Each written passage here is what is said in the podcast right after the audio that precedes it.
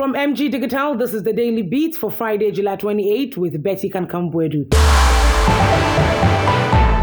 International Labour Organization and the Ghana Statistical Service are working to develop a national labour and multi-factor productivity document. The document will measure Ghana's productivity performance and help improve evidence-based decision-making in the labour market and industrial sectors. It is also expected to increase transparency and accountability in wage determination and form a stronger foundation for economic growth and development. The document is being developed in consultation with stakeholders from the Trades Union Congress, Ministry of Employment and Labour Relations, Ghana Employers Association, among other development and social partners. This initiative is under the ILO's Productivity Ecosystems for Decent Work, which seeks to address constraints to productivity growth and decent work at the policy, sector, and enterprise level.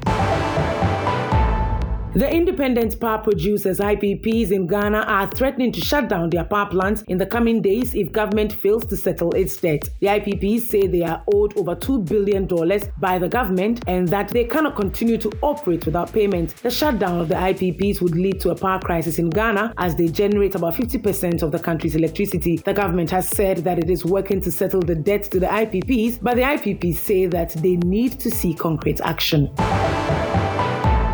The National Commission on Small Arms and Light Weapons has warned that conflict entrepreneurs are fueling the illegal arms trade in Ghana. Speaking on the Ghana Tonight show on TV3, Mr. JB Asante, Deputy Director for the Commission, said that these entrepreneurs are profiting from the conflict and are supplying the youth with weapons. Mr. Asante's comments follow the arrest of 14 suspects by police in June in connection with a clash that led to the death of two people in the Bono region. A search conducted on the suspects following the arrest led to the retrieval of eight pump action guns, a cutlass, and a knife. The suspects are in police custody.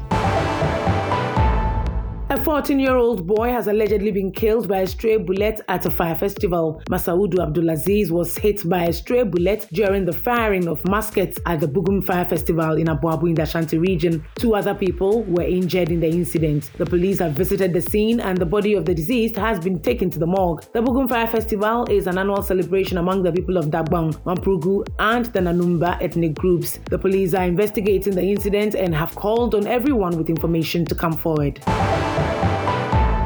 The student at Adisadel College who was seen in a viral video allegedly assaulting his colleague has had his case adjourned to August 2, 2023. The Cape Coast District Court 2 did not have a full panel to sit as a jury over the juvenile case, so the hearing had to be postponed. The student was arrested by the police earlier this week and cautioned for causing harm and assault. The arrest came after the video of the disturbing incident went viral. In the video, the student can be seen violently attacking another student in a dormitory, hitting his head against a metal bed, causing him to bleed profusely. The victim has been recalled to the school after he was initially suspended.